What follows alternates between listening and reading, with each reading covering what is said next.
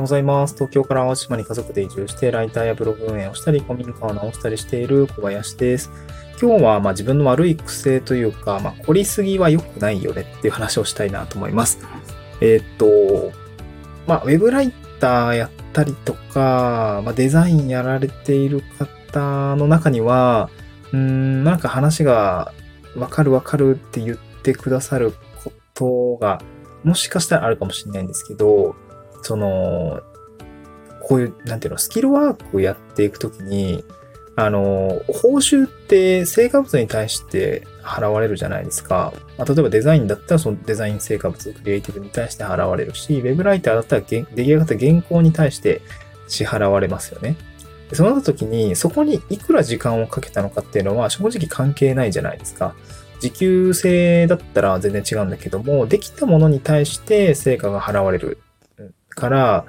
うーんその報酬に対してどれだけ時間を投下できるかっていうのは、まあ、個人のものによるんだけど、まあ、大体その時給単価みたいなの目安がありますよね。あの、自分がどれだけ時給単価欲しいのかみたいなところで、やっぱ、なんていうかな、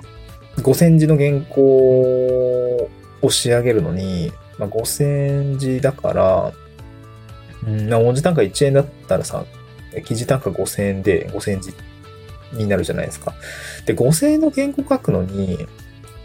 まあ、5時間かかったら時給1000円ですよね。うん。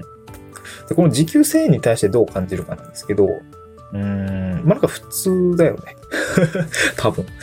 今、多分最低賃金1000円以上になったと思うんだけども、だから、最低賃金で働いてるみたいなもんじゃないですか。時給単価が1000円ってことはね。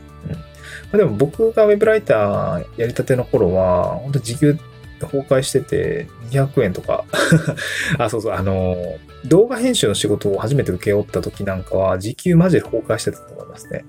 単価自体はね、多分10万円ぐらいだったんだけども、制作期間3ヶ月ぐらいかかって、多分時給換算したら多分ね、50円とかなんかわかんないけども、まあなんか本当になんか、目も当てられないような 稼働量に対する、あのー報酬だったんで、いやー失敗したなと思ったんだけども、まあやっぱそのスキルワークについた時給っていうものが、時給単価に換算して考えていくことはある程度一定数必要だと思うんですよね。うん。でも、なんかね、やっぱ意識してないと、ちょっと時間かけすぎちゃうなと思いました。これだから最近の悩みですね。で、最近の悩みとしては、あのね、セミナー資料を作る機会が増えたんですよね。セミナー資料を作る機会が増えました。えーっと、まあ、ライティングのセミナー資料だったりとか、まあ、あの、チャット GPT のね、市民向けのセミナーをちょっと10月に控えてるんですけど、そういうものだったりとか、まあ、あとは、あの、コミュニティ内のセミナーも頑張りたいなって思って企画、まあ、なんかちょっとポッと言っただけなんですけど、ポッと言っただけなんですけど、ななんかこう、なんていうの、やりたいなっていう感じ。そう、なんか、そういうのが、で、セミナー資料だとプレゼン作るじゃ、プレゼン資料作るじゃないですか。で、それがね、ついついこだわっちゃうんですよね。多分、デザイン資料、まあ、資料制作代行の仕事してるからさ、気になることが多いんですよね。その、なんていうの？いやー、ここのなんか、文字文字してんなとか、文字文字してるって、その、文章しかないな、みたいな。うん。文章しかないスライドって、なんか味気ないなって思っちゃうんですよね。うん。その、まあ、なんかそのメリ、ちゃんとフォン、なんサイズにこうメリハリがあるとか、ちょっとしたあしらいがあるみたいなのだったら全然問題ないんだけど、なんかもうベタにこう、白背景文字みたいな感じだと、なんかなみたいな、こう、寂しくなっちゃうというか、うん、なんか無駄なんだけどね、本当は多分それは本当無駄なんだろうけど、なんかそういうこだわりができちゃって、ついついそこに時間かかったりとか、なんか本当はその、ざーっと装飾とかなしにして、まあ、ウェブライターもそうだと思うんだけど、一旦こう Google ドキュメントにバーッと書くじゃないですか。で、そこで、えー書き終わってからワードプレスに入稿して、装飾していくっていうやり方をした方が効率は上がると思うんですよね。いちいち装飾にこうこだわってると時間溶けてくんで、まあ、そういうふうはやらない方がいいと思うんですけど、で、スライド制作とかも全く一緒で、まずは原稿を作って、なんていうのかな、こう、バーっとこう、それをスライドデザインしていくっていうやり方の方がいいと思うんですけど、でもね、なんかね、それはそれで結構難しい、まあ難しくはないか、まあできるとは思うんだけど、なんかそういうやり方に今やっててなくて、なんかこう、一枚一枚こう、丹精込めて仕上げていくって言い方したらあれなんだけど、あの、あ、ここもちょっとこう表形式でやろうかなとか、うん、これはちょっとこうフローズでずっとやろうかなあ、ここのタイトルちょっと、うん、あしらいつけちゃおうとかね。なんか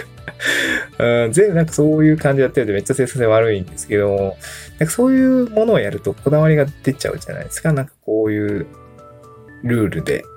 デザインしていこうみたいなことが、なんか後からポッポポッポ出てきて、やっぱちょっと手直ししてってなるんですげえ生産悪い、生産性というか、こだわりがね、えー、出ちゃってすごい悪い癖だなと思ってるんですけど、このこだわりを持つって、まあ結構害悪だったりもするなと思いました。あの、もちろんね、えー、品質のクオリティを担保するために、うん、一定程度の、なんていうの、こだわりっていうのはやっぱあった方がいいと思いますけど、うん、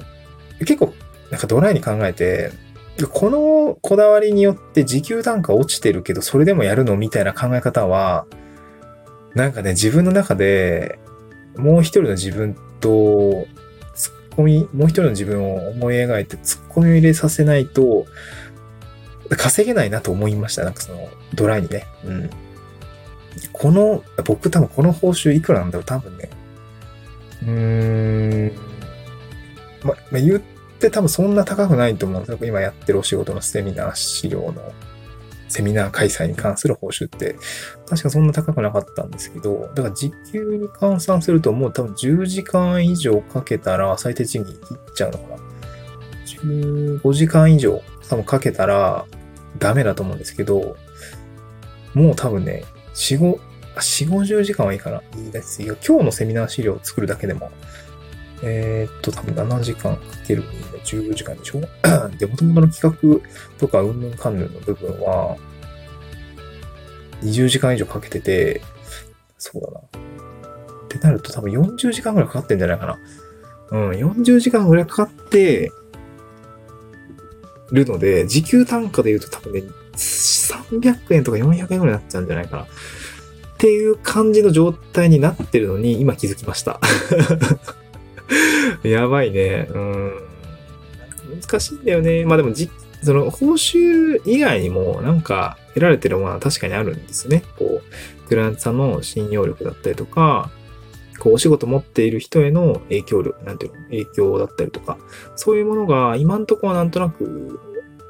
わかんないけどね、えー、確実にいただけてるとは到底言えないけれども、なんかあるんじゃないかっていう期待値で今仕事をしてるって感じですよ。なんかフリーランスになってからそういう仕事結構ありますね。うん。なんか単価は、単価は低いけど、期待値でこの人と仕事したいとか、いやこの人がいるから、こんだけ頑張ってるみたいな。うん。まあそれは、まあ巡り巡ってね、えー、新しい仕事になったりとか、単価に反映されたりとかっていうこともまああるので、まあ、ここはね、難しいですね。うん、まあ、経営なので、自分自身のね、えー、なので、難しいところではあるんだけど、まあ、フリーランスっていうのは、まあ、先行投資みたいな考え方はやっぱあるのかな。期待値に対する先行投資だったりとか、まあ、人脈に対する先行投資だったりっていうものは、まあ、時間だったりお金、いろいろなものを先行投資をして、まあ、初めて返ってくるっていうようなことの、まあ、あの、感覚をですね、今のうちに慣れておくってことは、すごく大事なのかなと思いました。やっぱりこう、まうん、手を離さなければ新しいものは手に入らないっていう、まあ当たり前のことじゃないですかね。両手にね、えー、なんかこう抱えてたらさ、新しいものって手に入らないと思うんですけど、やっぱり手放す勇気だったりとか、少しだけ先に投資する、先行投資するっていう考え方を持っておくと、まあ新しいものがどんどん手に入っていくのかなというふうには感じたので、まあ今日はその話をしてみましたという話です。うん、時給は崩壊しているが、期待値はなんとなく高い仕事に今仕事しているっていうような感じですね。ちょっとまとめ方下手くそでした。すいません。はい。あの、今日はそんな感じですね。まあ、今新しい仕事をやってるので、まあ少しそれはね、楽しみながらも、うん、単価は低いです。単価低いというか、時給単価はちょっと崩壊し気味なので、えー、こだわりの癖っていうものを、まあ、あまりこう持ちすぎず、まあでもその大事なことは、こだわっていくってことでやっていけたらいいのかなというふうに感じたという話でございました。話がどちらかっちゃってすいません。また次回の収録でお会いしましょう。バイバーイ。